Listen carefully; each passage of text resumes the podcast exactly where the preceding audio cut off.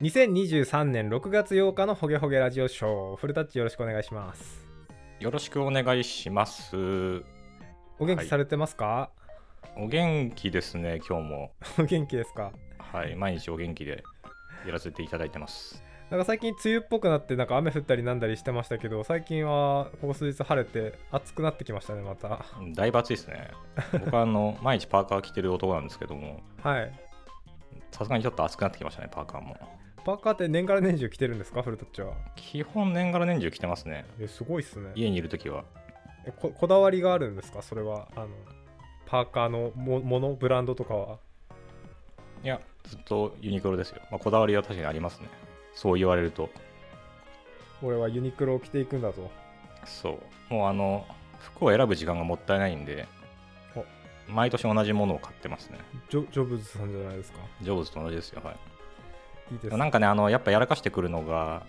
なんかね、なくしちゃうんですよね、そのラインを、ユニクロさんは。あああるね僕が買ってたこの、なんか、なんとかなんとかパーカーとか、なんとかなんとかパンツみたいなやつが、こう、それを買い続けるんですよ、こう、なんか、破れたら買うみたいな、こう、サイクルを繰り返してるんですけど、 はいはいはい買おうと思った時になんかなくなってるんですよ。うんうんその代わりなんか、ウルトラスキニーストレッチライトデニムパンツとか、なんかよくわかんない、なんか名前が増えてて、なんはいはいはいかはい栄称、栄称する注文が増えてるんですよ。はいはいはいこれ同じ商品なのかなと思って買ってちょっとなんか質感が違くてあこれじゃなかったなとかあれがねちょっとめんどくさいんですよね結構ねユニクロもあれ激しいですからねもう本当に超定番以外はねそう激しいんですよそう繊維が激しくてで僕はあのちょっとリアル店舗行くのめんどくさいんでいつもオンラインで買っちゃうんで、はい、あそうなんだ もう一発勝負ですいつもだから多分このふこの見た目は多分この質感のはずだと思って買うんでなるほどそういう賭けをしながら買ってるん ですねなるほどなんか我々あれじゃないですかまあそもそもなんかその硬いパンツを履くなっていうのもあるんですけどはい基本ずっと座って仕事してるんでなんか柔らかめの生地のが欲しいんですよねあそれは間違いないですねそうでもなんかこうスウェットみたいなのはちょっとあれなんでギリギリなんかこう柔らかめだけどすっきりして見えるようなものとかを選ぶとだいぶチョイスが減るっていうそうっすね硬いあれじゃないですけどあのスーツとか着てコード書いてたりした時期とかってフルタッチあるんですかそういうスーツを着てコードは多分一回もないですねのあのそうなんだへネットワークエンジニアの時はスーツ着てましたけどえあの金融系のインフラだったんでああ というのもあり、まあ別に実際関係ないですけど、あのなんかそんな感じでしたけど、で、ソフトウェアエンジニアになってからは、なんかもう、げ行く現場行く現場、絶対誰もスーツを着てないっていうそうだねっていう感じだったんで、うんあ、でもなんかそのカジュアルっぽいか、カジュアルビズみたいなやつですよね、はいはいはい、はい、ギリギリ。なんかジャケットっぽいやつあ、そうそうそう、ちょっとカチッとしてるけど、だいぶ普通の人から比べると緩いみたいうな。んくらいですかねスーツ着て行動今かけるかどうかちょっとだいぶ怪しいですね いやかければかけるでしょ別に いやなんか想像性がだいぶなんかそそそこに体が慣れるまで時間かかると思ってそのスーツ着あーてそうかもねネクタイしてとかまあ特にねリモートとかだともうよくわかんないよねそうなっちゃうとねお客さんのところに行くとか、まあ、人が集まる場所とかだったらまああーそういそう会うです社ありそうだねけど、ね人集まるとこに行くとかね打ち合わせとかだったらいいですけどわざわざ自宅でまあでも多分いるんでしょうけどね自宅で仕事するにもい気るん持じちゃ切り替えるためないうんにスーツ着たりとかもうスーツが戦闘服とかあの、んズームで映るからとかっていうのはいそうはでいすよはね、いはいはいはいあそうズームでねそう映るから確かにちゃんとした格好しなきゃいけないのはありますよねそういうのもそうだねまあある程度は気にしますよねなんかルーズすぎないかなとかっていうのはねうんあと実際多分スーツ着てると多分背筋伸びると思うんで自然とあなんかそういうなんか効果ありますよね、服って。あまあそっちゃかんとした服着てると、ピシッとするみたいな。ナポレオンもそその人はナポレオンが言ってましたよあの着た制服の通りの人間になるって、あー、なんかありましたね、そういえば。だからやっぱりスーツ着てピシッとしてたらピシッとしたコードかけるんじゃないんですかもしかしたら じゃあ僕はパーカーなんで、いつもだいぶルーズなコードばっか書いてるみた いな。はいねまあ、着慣れてないとね着るのも大変ですけども、えーで週末とかはなんか仕事ですか相変わらず週末は、先週末はそうですね、仕事ですね。ちちょうどあの、別の仕事で、そろそろリリースが控えてて、はいはいはいちょっとやること多くてやってたとか。あーさ最近なんかプライベートで映画とかは見に行ったりしないですかそういうゆっくりする時間みたいな。映画は行かないっすね。最後行ったのいつか。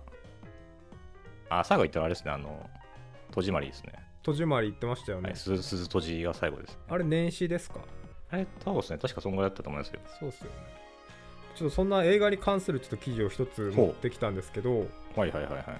あのナゾロジーさんっていうあのウェブサイトから、ある特性を持つ映画レディアは絶対外れる予言者になるっていう面白そうな記事があったんですけどなるほ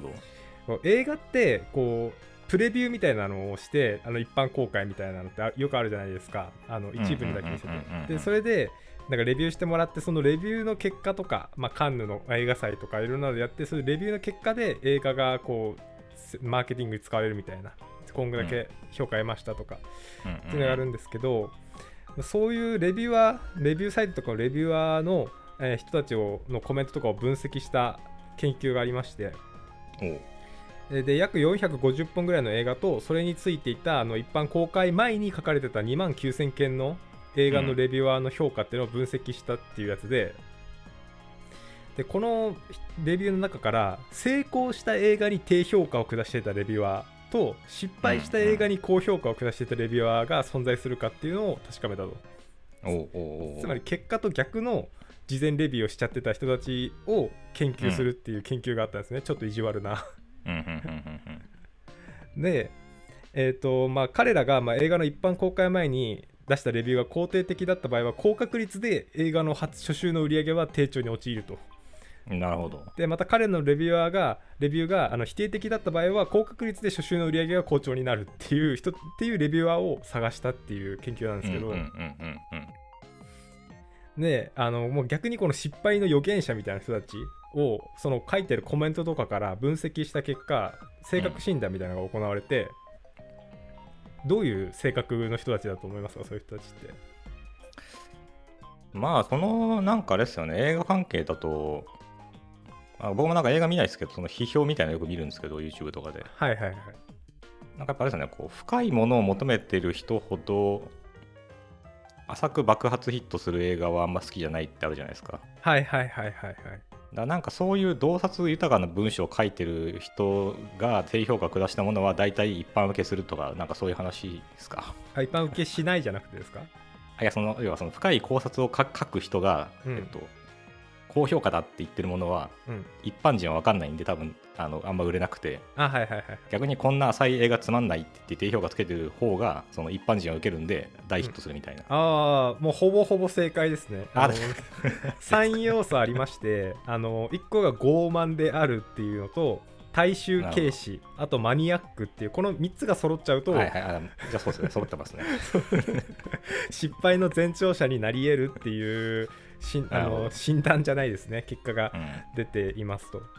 でもうちょっと具体的に見ていくとですね、あのーそういう人たちの文章の傾向っていうのは、まあ、映画に対して明確な判決みたいなのを下しがちだと。もうこの映画は失敗作だみたいなのとか、これは素晴らしいあーみたいな、るほどある種言い切りみたいなのが多い。うんうんうんうんだったりだとか、えっと、副詞とてもとかはっきりとかゆっくりとかっていう名詞とか以外のこの文章とかを装飾する言葉を多用するみたいなうんうんうんうん傾向があるらしいんですね。でこれって別に一般の人から、まあ、超有名なインフルエンサーの、まあ、専門家まで、まあ、幅広くそういう人って存在するらしくてうんだからまあなんかそのいある種の映画的なセンスとかなんか専門性とかがあるからそうなってるっていうよりもまあふ普通に一定数いろんなクラスの中に存在するような人たちなんだなっていうのがはい分はかいった、はいはいで、まあ、彼らを使うことによって、あのー事前の評価になるんで彼らが高評価したものはちょっと座席数だからスクリーン数を減らすとか あの彼らが低評価したものはもうちょっとマーケティングに力入れようとかこう逆なるのほど使い方をするので有効活用できるんだぞみたいな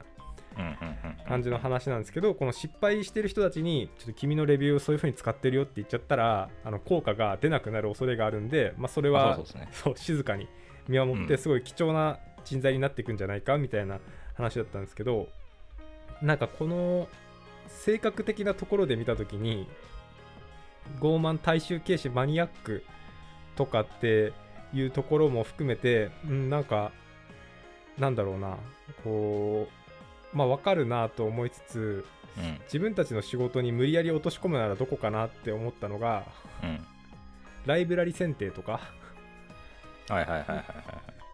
いであのーちょっと自分たちも気をつけなきゃいけないところがあるんじゃないかなってなんとなく思ったんですよねこれを見てて私はそれはなんかあれですかうーんブリリあブリリアントジャークとは話は関係なくてなんていうんですかねあの若干ブリリアントジャーク味は感じなくはないんですけどねまあそうっすねうんなんかあのエンジニア界隈だと HRT っていうのあるじゃないですかハートハートだったかな 正式な呼び方 HRT あの、謙虚さと、何でしたっけちょっともうすぐにパッと出てこない。エンジニアの HRT。謙虚、尊敬、信頼ですね。ああヒューミリ、ヒューミリティ、リスペクト、トラスト。はいはいはいはいまあなんかエンジニアは HR、このハートを意識しましょうみたいなうんうんうんのはなんかちょこちょこ、なんかチームギークとかで書かれてた話だと思うんですけど、あの結構ゆ10年ぐらい前で出た有名なあの本で Google のあったかな。うんうんてか多分元が多分 Google のやつだと思うんですけど、これって。うんだからこ、この精神をちゃんと持ちましょうみたいな。そうだねあプロプログラマーの三大美徳ってなんかあの、怠慢であることとなんか確か短期、傲慢みたいなのが確かあって、あり ますねそのまあこれがプログラマーたるもの、これを持っているっていうのがあったけど、それとは別に、そのまあ、これはだから仕事をする上での、なんかこう、コードと向き合う場面ではこれが必要なんですけど、はいはい多分人と向き合う場面ではその HRT が必要で、うんうんだからなんかそういうのがあれあれば、多分そういうことを書いたりしないってことですよね。うんそうです例ねそうですねライバリー選定にせよ、な何でもそうですけど、謙虚尊敬そう感謝感謝じゃないか信頼常に自分が足りてないものがあるということを理解して、うん他人は自分よりもなんか知ってるものがあるかもしれないということを考えて、物事に当たるみたいな。そうですねなんかこと映画に関して言えば、まあ、自分の感性なんで、まあ最悪じ自分にとってはやっぱりどんなに売れた映画でも好きじゃない映画とかっていうのはなれると思うんですけど、やっぱりその他の人にとってどうかっていうところは全く別のところになってきくるものだと思うんでそこに対してやっぱり常に謙虚さっていうのは持てたいですよね映画は全然いいと思うんですけどこと仕事においてはっていうそれでもその今の話を聞いちゃうと、はいまあ例えばレビューサイトとかであの星4つとか3つとかってあるじゃないですか。はいはいで多分今ってあの単純にその星の集計値が出てるだけだと思うんですけど、うん一応理屈としてはじゃあそれをか掛け合わせたものが出せるってことですよねなんかこう映画のレビューサイトとかで星を心地を4のものがあった時にうんでもその明らかに足を引っ張ってる人はみんなそのプロの映画レビュアーでああそこを全部ば係数かけていくと実は星5つぐらいの映画だったとかっていうのが後から分かるとかなんかその見る人 のなるほどね思考に合わせて、あなたにとっては星5個ぐらいですよみたいなあーあなたにとっては星2つかもしれないみたいなそれ面白いですね確かに確かにまあ、それがまあレコメンドエンジンとかでよくやってるような話なのかもしれないですけど、なんかもうちょっと明確に出せるってことですよね。星一出すと般向けでは、これは星は4つだが、えっと、単純に推計する、あ単純にこう集計すると星3.5ですみたいな。ああ面白いですねじゃあ僕とフルタッチが超正反対の映画とかが好きで僕が星1つけたらフルタッチの方では僕が逆に星 5, 5のやつにとして表示さあ、それうそるうそうそみうたそういな話あですのあなたにとっては真逆の感性を持った方が星1つなんで、あなたにとっては星5つですみたいあまあそういうことですよねだからこれの研究の面白いところって悪い評価もいいように使えるよっていう話だと思うんですよ な。ねそういう意味で言うとね、んんんん。あそう考えるとあれですね余すことなく全部のデータを使い切るエエそうコそうエそうそうコなそうそう SDGs なデータの使い方ですねまあ、それこそさっき言ったね、その人間関係とかチームの話とかにせよ、うんなんかそういう、こう、あれですよね、係数をかけて、なんか、適切なものに変換するとかできると面白いですよ、確かにね。そうだねすごい厳しい上司の評価と、甘い上司の評価と、仲のいい同僚の評価とで、うん、絶対ばらつき出るけど、この人が言ってる時はこういう意味がこもってるみたいなのが、こう、バイアスとしてかかかった数字として出てくるみたいな。ああそうねあーでもそこはそこでそうだよね難しいよねなんか〇〇さんが言ってるから looks good to me みたいなさのもうんこ怖いわけじゃんそういうそういう判断の場所はもちろん考えるべきだと思うんだけどうんそういうバイアスをどううまく扱うかみたいな話になってくるわけですよねバイアスというかそこの係数的な部分そうをそうそうね。あ逆に何々さんが言ってるから LGTM って言ってるってことはこの LGTM はまだ 0.3LGTM ぐらいだから そっかそっかそっかあと3人くいらいの LGTM が必要だみたいなああーなるほどねなるほどね逆に捉えたからその逆に捉えてなんかめちゃめちゃ厳しい人が見た上でのなんかこコメント1個とかやったらむしろこれは LGTM 相当でみたいな うんうんうんうんとかそうだねそういうのってふあの通常は多分自分たちの考えであるじゃないですかあの人が言ってるってことはまあいいってことなんだろうみたいなうんうんうん何もコメント書かずにアップルブだけされてるけど、まあ、あの人背中で語る人だからなみたいな、はいはい、はい、職人敵だなみたいなそうだったらねとかを多分みんな勝手にやってるけどでもなんかそこは数値化できるかもしれないってことだと思うんですよねまあさすがにチームメンバーぐらいの少ない人数だとちょっとねばらつきだいぶ出そうですけどうんそうですねまあ数値化して参考になる程度の数字は出せるかもしれないですよね、うんまあ確かにね過去の過去のプルリクの、えっと、アップルブの数とその後に発生したバグの数みたいなのが すごいあこの人ちゃんと見てねえぞみたいなのが分かるとか例えば ああそうだねこの人いつもなんほかとすぐに LGTM で返してアップロードしてくれて嬉しいけど大体この後バグ出てるんだよなみたいなあーレビュー制度の評価みたいなの面白いですねそれねでもねできるってことですよねそういうのもできるかもしれないですよねなるほなどるほどな意外にそうですねいろんなものが分析するとなんかいろいろ眠ってるんですねそういう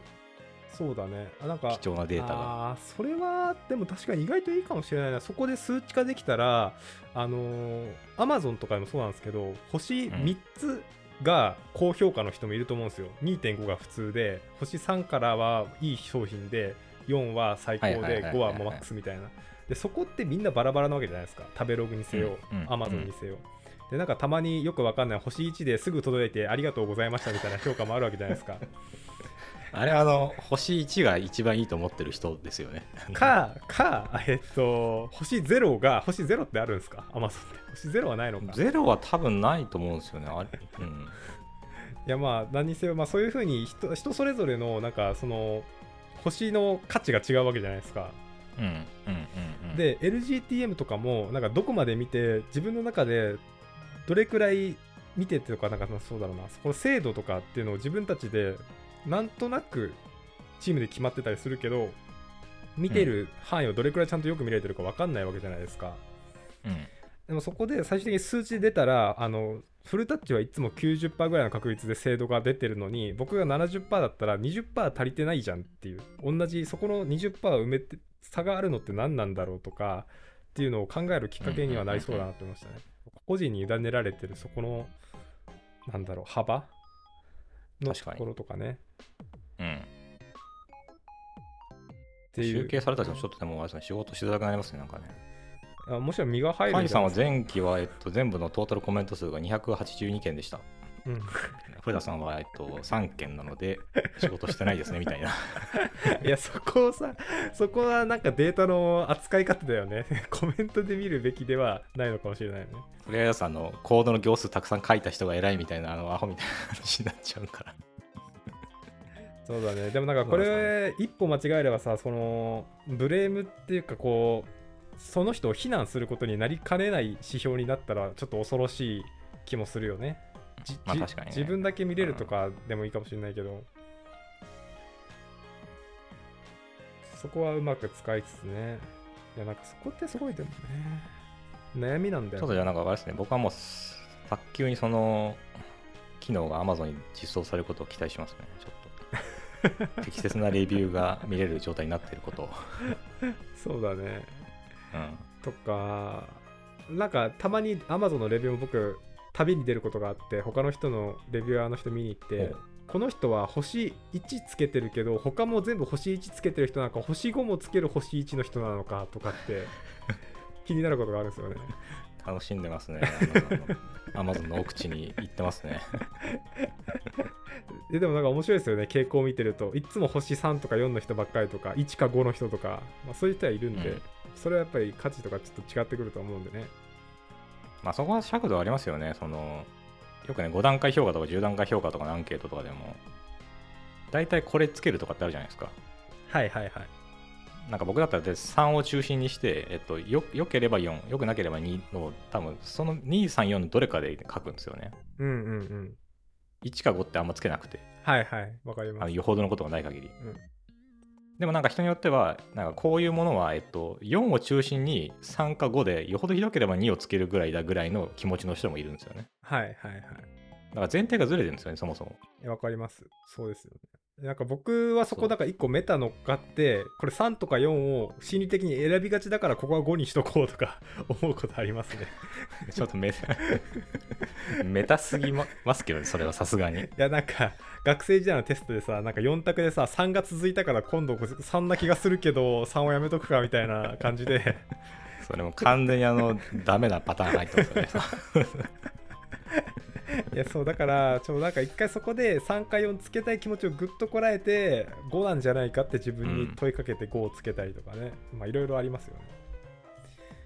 ねなるほどねなんかそのもう全然なんか話脱線してっちゃうんですけどそのなんか数値の話でいくとうん僕なんか前以前なんかなんですかねこうお客さん先に常駐するのがメインの会社にいたことあるんですけどはいでなんかこう半期に1回とかお客さんにうちの社員どうですかみたいなレビューレビューというか点数つけてもらうんですよねそのうんうんうん星5個とか、でまあこまあ、一応細かく内訳あるんですけどはいで結局こういう時もそのそのその人の性格をちゃんと鑑みてこう数値をはめないとうんなんか適切な計算なんかし評価ができないんですよねはいはいはい例えばじゃあ僕が言ってるお客さんの先のお客さんはなんかそういうものにすごい寛容でうん基本5をつける人でうんうん良くないとこだけ4をつけてちょっと頑張ってもらうみたいな気持ちで書いてる人もいるんですけど例えば甲斐さんのところのお客さんは基本が3でうん良くないと1をつけるうんだと最終的に出てくる点数がめちゃめちゃ差開くんですよそうだねでも実際やってる仕事はそんな変わんないっていうケースも多々あってうんうんだから単純にそのお客さんに書いてもらって100点満点の評価で出た点数がそれイコールあなたの評価ですっていうのはなんか一見それっぽいんですけどその前提がずれてるっていうことをちゃんと理解しなきゃいけなくてそうっすね全部同じ同じ人が判断してんだったらそれでいいんですけど、うんうん違う人が判断してる100点満点ってもうその時点で意味がないんですよあんまりやっても意で味ないっすねもなんか結構ね陥りがちなんですよねそのなんか違う人がやってるはずなのになんか同じもので指標が取れてるはずだって思思い込んじゃうみたいないやーマジでそうですよねそこに関して言うとまあ、レビューもそうじゃないですか、だからそのその人から見たらつまんないけど、一般から見たら楽しいとか、その人の基準がすごい高いとか低いとか、うん全部無視して5段階ではめちゃってるから、ちょっとこう、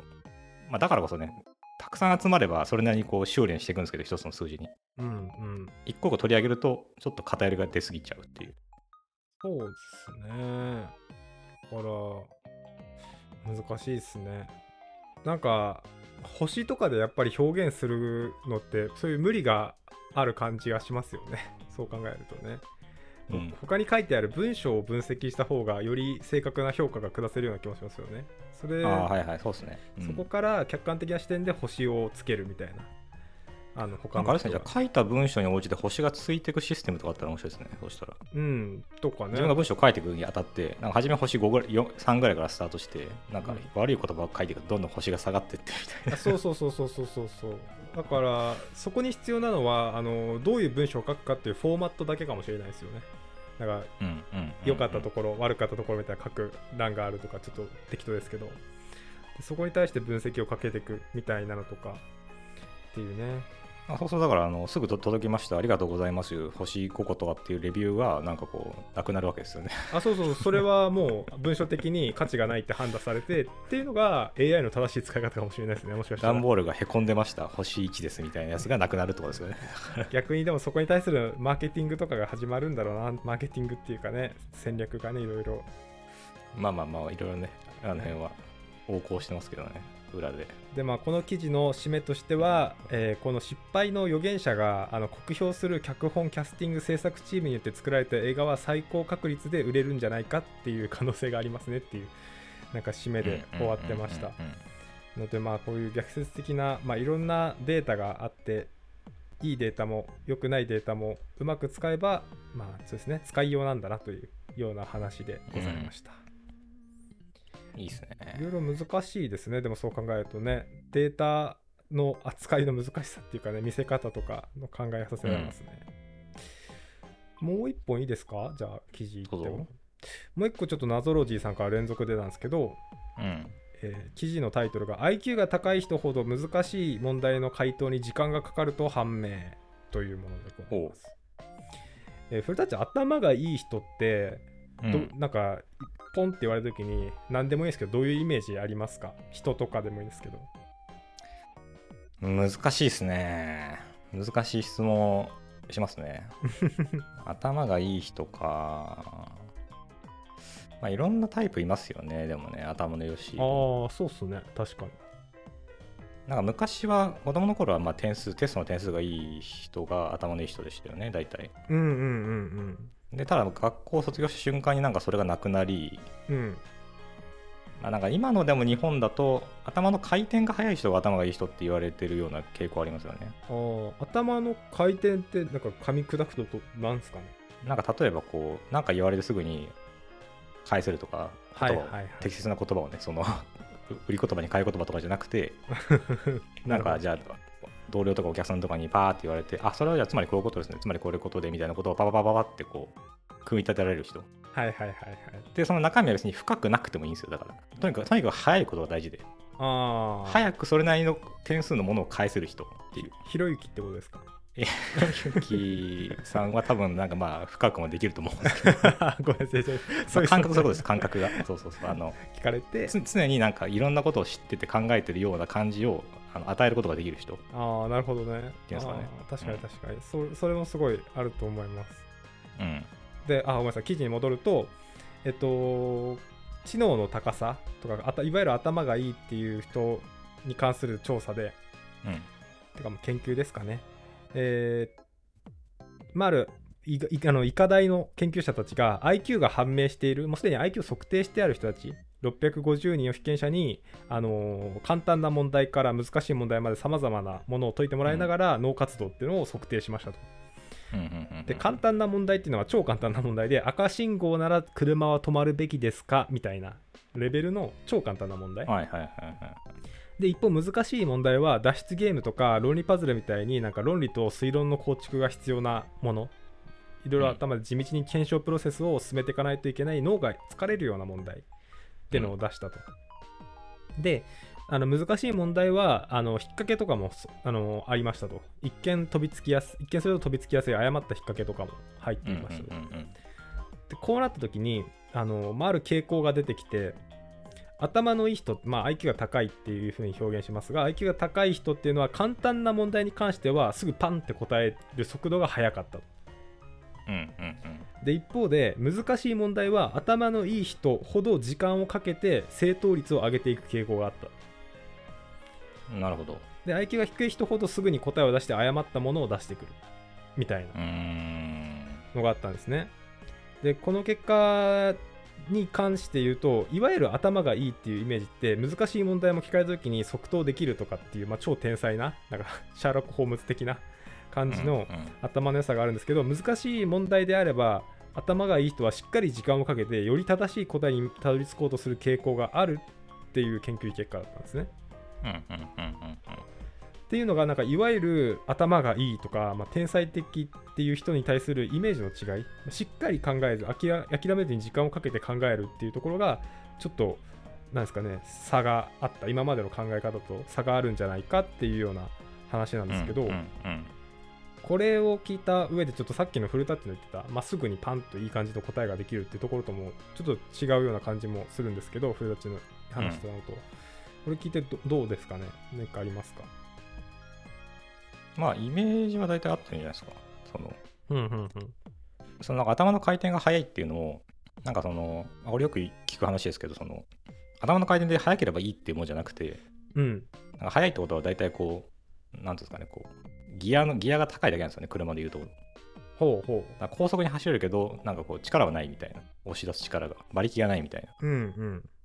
で、頭の回転が遅い人って大体その、一個一個すごく力強く考えてるんで、こう、パワーがあるんですよ、その考えてることに。うんうん。で、まあもちろんね、遅いだけであ中身ない人もい るし、速くて中身が本当にスカスカな人もいるいるんで、まあいろんなパターンがあるんですけど、はい。じっくり時間をかけて考えればそのすごいそのそれに見合った重いものを出せてかつ早くも回せるっていうのがまあ一応最強っちゃ最強なんですけどうんうんなんかそこの違いなんじゃないですかそのだから天才的な人はそのじじっくり時間をかけて適切な答えを出すっていうこともできるしうんさーってなんかすぐにこう即即レスするみたいなこともできるっていううんうんうんっていうんですかねこれなんか記事だと簡単な問題はすぐ答える難しい問題は時間をかけるっていうふうに言ってたんですけどまあこういうまとめ方よりも問題に対する適切な時間のかけ方を理解しているっていうかそれってある種問題の把握能力な気もするんですよねなるほどこの問題は難いしい問題だって思ったから、えっと、時間をかけるっていう選択肢が出てくるしこれは考える価値があのそんなに時間をかける価値がないって思ったらすぐに答えるしっていうこう問題を把握する力が高いのかなって気がしましたねしたねいい捉え方ですねありがとうございますはいちょっと今古紙が出てきましたけどいい捉え方しましたね あ今ありがねとうございます鶴上先生、はいあそれなんか今だいぶ腹落ちしますねスッとするというかほうなんかそのよくあるなんか頭よく見せたい人あるあるだと思うんですけど なんかそのちょっとたちょっと気をつけてね トゲトゲしさが 全然古上さんじゃなくなってきたけどあのだから即レスをしとにかくしたがるんですよねああちょっとわかるかもでも、うんで即レスしたがるがゆえにその今今甲斐さんが言ったのすごい正しいと思うんですけども問題のその重さとかうんなんか深さみたいなものを考えずに、その見えた文字でか答えるみたいなことをしちゃうんですよねはいはいはいはいだから本当はなんかこの例えばあ相手がお客さんとかがすごく神妙な面持ちで話してるけどその言葉の文字だけ取ると大したこと言ってない場合にその大したこと言ってないなっていう解釈でうんはいはいそれはこうですねみたいなことをやっちゃうっていううんうんうんでも本当はその奥に潜むものをちゃんと見て適切な判断を下さなきゃいけなかったのにうん そのパンパンパンパン返す方が頭がいいと思ってる頭っていうかなんかこう仕事として正しいと思ってるからすぐにパンパンパンパンやってなんか全然的外れの方向に行っちゃうみたいなちょっとなんか言葉の節々からなんか古舘のうん日ご、 なんかし思念じゃとは言わないけど思念じゃないですよなんか自然はないですよ 普段のそういう傾向あるなっていうだけですまあまあそういう人いますよね確かにねそうそうだからそれってなんかそのそういうことなんじゃないですかだからその頭,、まあ、頭よく見せようって思ってるかっていうよりかはそのとにかく早くその仕事を終わらせるっていう方でまあだからなんとなく近いと思うんですけどその求めてるものがねうんなんか頭頭の良さイコール仕事が早く終わるものみたいなところのつなぎで僕の印象ですけど頭よく見せようとかっていうよりも、そこの出された提示された情報に対しての最適解を出してるだけだと思うんですよねそこに対する情報の深掘りとかをする姿勢がないっていうか、説明責任は相手にあるからっていうスタンスの人ってそうなりがちだなって気はしますね、はいはいはい必要な情報をそれで全部だとしたらこうなんじゃないっていうところで、うんもっとあるんじゃないっていう風な聞き方をしない人ってそうなりがちだなって、難しい問題に対して短く答える早くうん捉えちゃうっていうのはあるなっていう気がしますね。まあ考えられないっていうのもあるしなんだそういうのを得意としてないのもあるんでしょうし、まあ、いろんなタイプありそうですけどね、はいはいはい。でもなんかそうですねさっきのその実験というか検証の結果のその頭のいい人ほど時間をかけてるっていうところはなんかなんか通ずるものあると思うんですよね、うんうんうん、すぐに結果を出したがる人でもなんかそのすぐ出る結果はすごい点数が低いものばっかりっていうのって結構あるあると思うんですよ仕事でも、はいなんかまあ僕もはいよくやっちゃうと思うんですけどそういうのそのできるだけ早く結果を出したいがためにこうちょっと早とちり気味に結果を出しちゃうみたいな、うんうんうんでもなんかなんかいまいちだったなっていうのとかって結構みんな経験してると思うんですけどそういうのをうんうん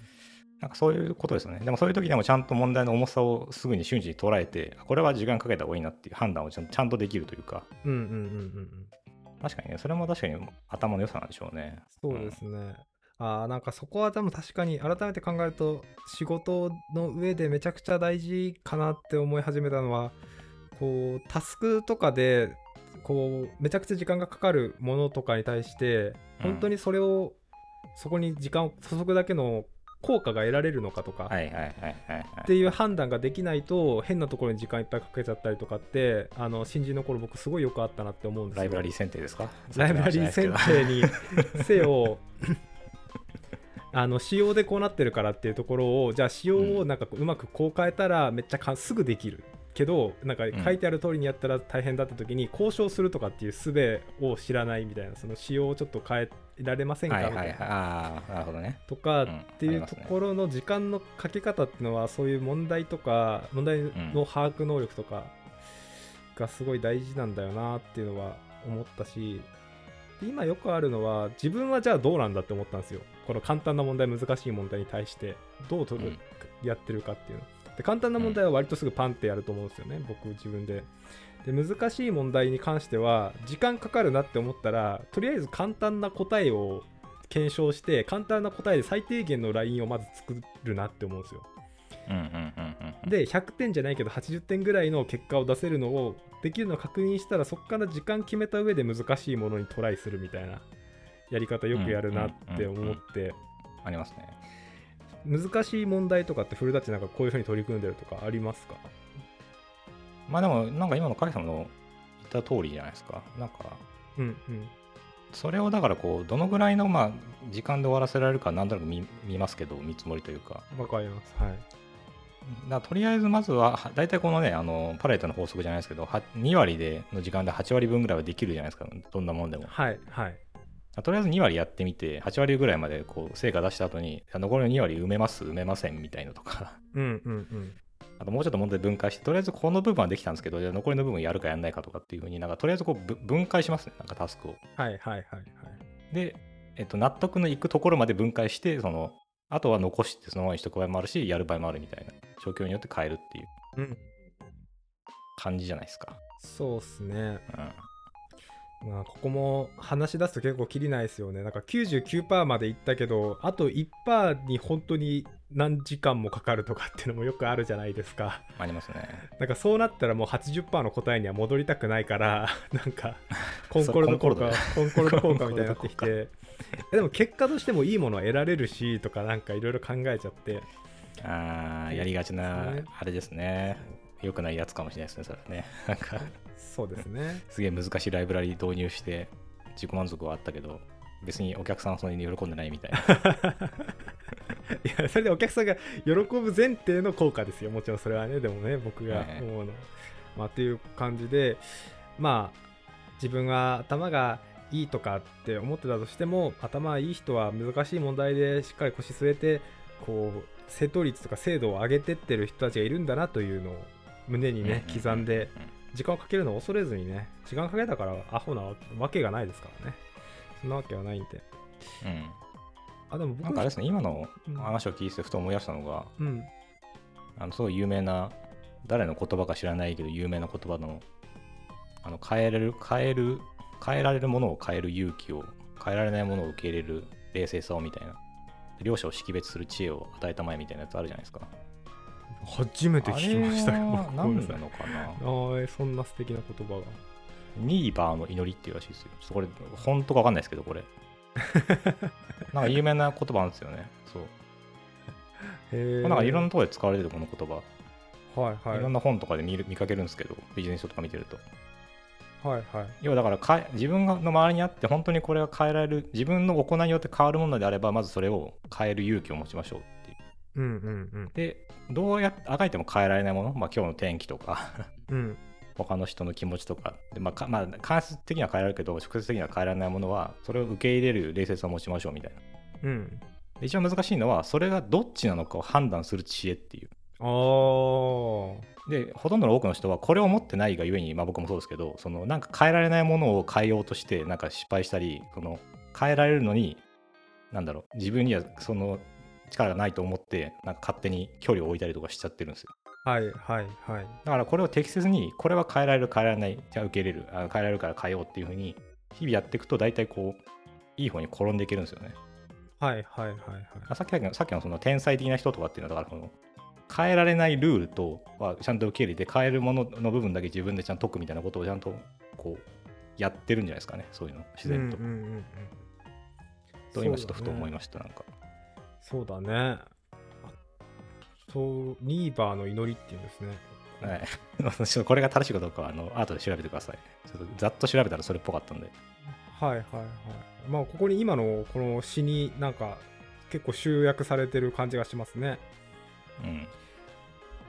あのあとはそうっすよね頭いい人とかなんかそういう成功する人のやつでグリッドってよく言うじゃないですかやり抜く力みたいなグリッド グリッド女子だっけそれなんか違くないですかえグリッあ合ってますよいやグリッドですよ GRIT ですあグリッドかはいグリッチはあれかバグか ちょっとなんかちょっと頼みますよ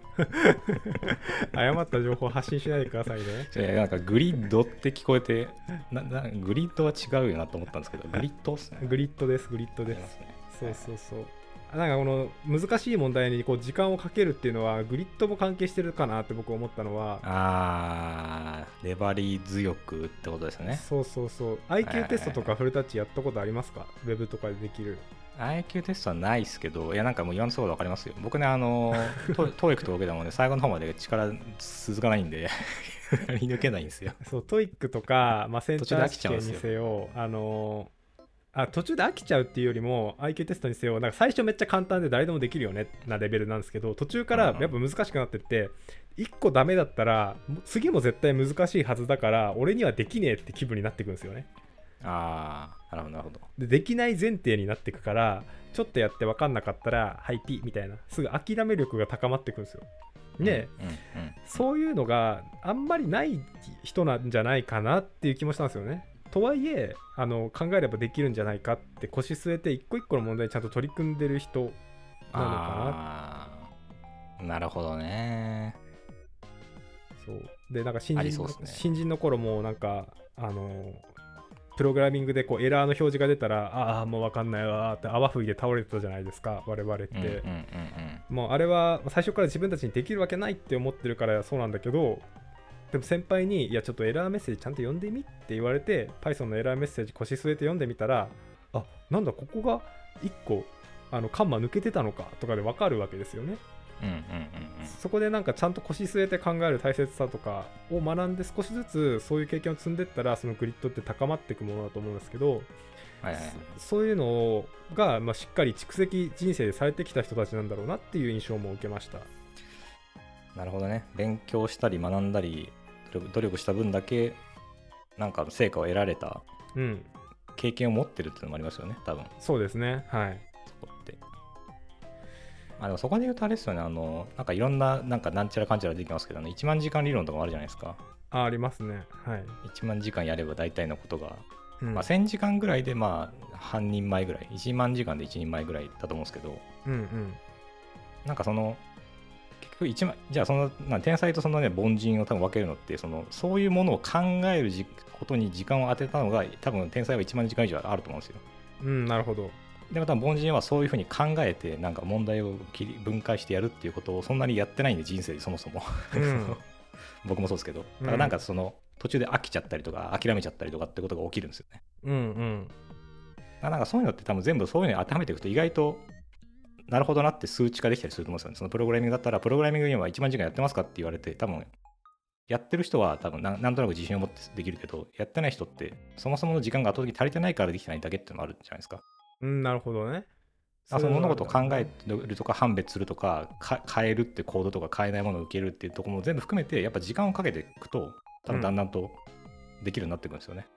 あ多分そう天才リアとか頭のいい人ってやっぱり子供の頃からそういう経験をすごくしてきてるのがやっぱ多いと思うんですよねあ。はいはいはい。塾に行くなりそういうなんか進学校に行くなりでなんかこう切磋琢磨したりとかなんか友達と遊ぶ時もなんかちょっと勉強の英単語を出し合うとかっていうなんか遊びしてたりとか 例えばはいはい。そういうのそういうの積み重ねていくと自然とその考える力とかの時間に使った時間が1万時間超えてましたとかってことが多分応援して起きてるんだと思ってて僕は、いや、まあ、まさにそんな感じですよね。プロ、そうプだロにかはらそこをちゃんと理解した方がよくてなんかて、まあ、もちろん天才天性の才能で差がある場合ももちろんあるんですけどおそのたくさんうん。ただ自分がそういうことをしてこなかっただけっていうことがあるんでありますね。そうだからそそこを諦めちゃうそこは変える勇気を持ちましょうって話なんですねだからねいや、そうですね。さっきの話じゃないですけどまあ、でも、そこに諦める必要はなくてこう、やるときに、やっぱ、それが楽しいって感じる感覚があるもあのあそとうかそだうったそうらね。そうそうそう大体頭のいい人はねそれ多分それ楽しいと思う感覚でやってるんですよ楽しいと思う感覚で教科書読んでたりするわけじゃないですか、そうね僕は教科書なんてもうすぐ捨ててるぐらいのレベルでしたけど なんか多分そういうところですよそうだねなそういうところの積み重ねが本当最後につながってるというかなんか今聞いてて思い出したのが最近っていうか昨日からあのドラマを見始めたんですよ、最近の日本の。で、それが逃げ、恥ですかいや、逃げ足じゃないです。 最近のドラマ、あのだが情熱はあるっていうドラマがあるんですけど、あーなんかタイトルがなんか、なんかで見かけた気がしますけあど。のですか、だが情熱はあるって、あのオードリーの若林さんと、あのおう南海キャンディーズの山里さんうんが2人山ちでユニットを組んで、あの足りない2人っていうユニットをずっとやってたんですね、漫才やって。うんうんうんで、2021年にあのその活動を終えて解散するんですけど、うんうんうんその2人の学生時代からのなんか半生みたいなのを描いたドラマなんですよ。えで2人はなんか1歳差で山ちゃんの方が1歳年上で高校3年生の山ちゃんと高校2年生の若林さんのところから始まるんですよ、最初未来から過去戻ってみたいな。ーうんうんうんなってくるんですけど、あのーまあ、これこのドラマ普通に面白いんであのぜひ見てもらいたいんですけど、あのー山ちゃんは友達に最初いやあのや山ちゃんってたまに面白いよねって言われるんですよそしたら「え俺面白い?」って面白いって言われたことない山ちゃんめっちゃ喜んで「え俺面白いかな?」みたいな「たまにね」みたいなこと言われて。それであの好きな女の子が私面白い人好きって言ってるのを聞いて山ちゃん面白くなろうって決めるんですよで、うんそれからあのずっと昼休みにこう校庭をねこうみ眺めてあの3回ぐらいのところからで、うん歩いてる人でぜずっと大喜利してるんですよ山ちゃんは。えあの人は今日何々があって何々だからこうだみたいなのとかあの人は今日彼女に振られて、だからなんちゃらかんちゃらみたいな友達に言ってずっと練習してるんですよっていうーのをはい見てて、はいはいはいはいはいであの1話のところで、まあ、最後あの好きな人が彼氏ができちゃってで、うんそのカップルになってその好きな人とあのサッカー部のイケメンみたいなのがでその2人が喫茶店に入ってってでそれを山ちゃんはストーキングしてるんですね ストーキングして て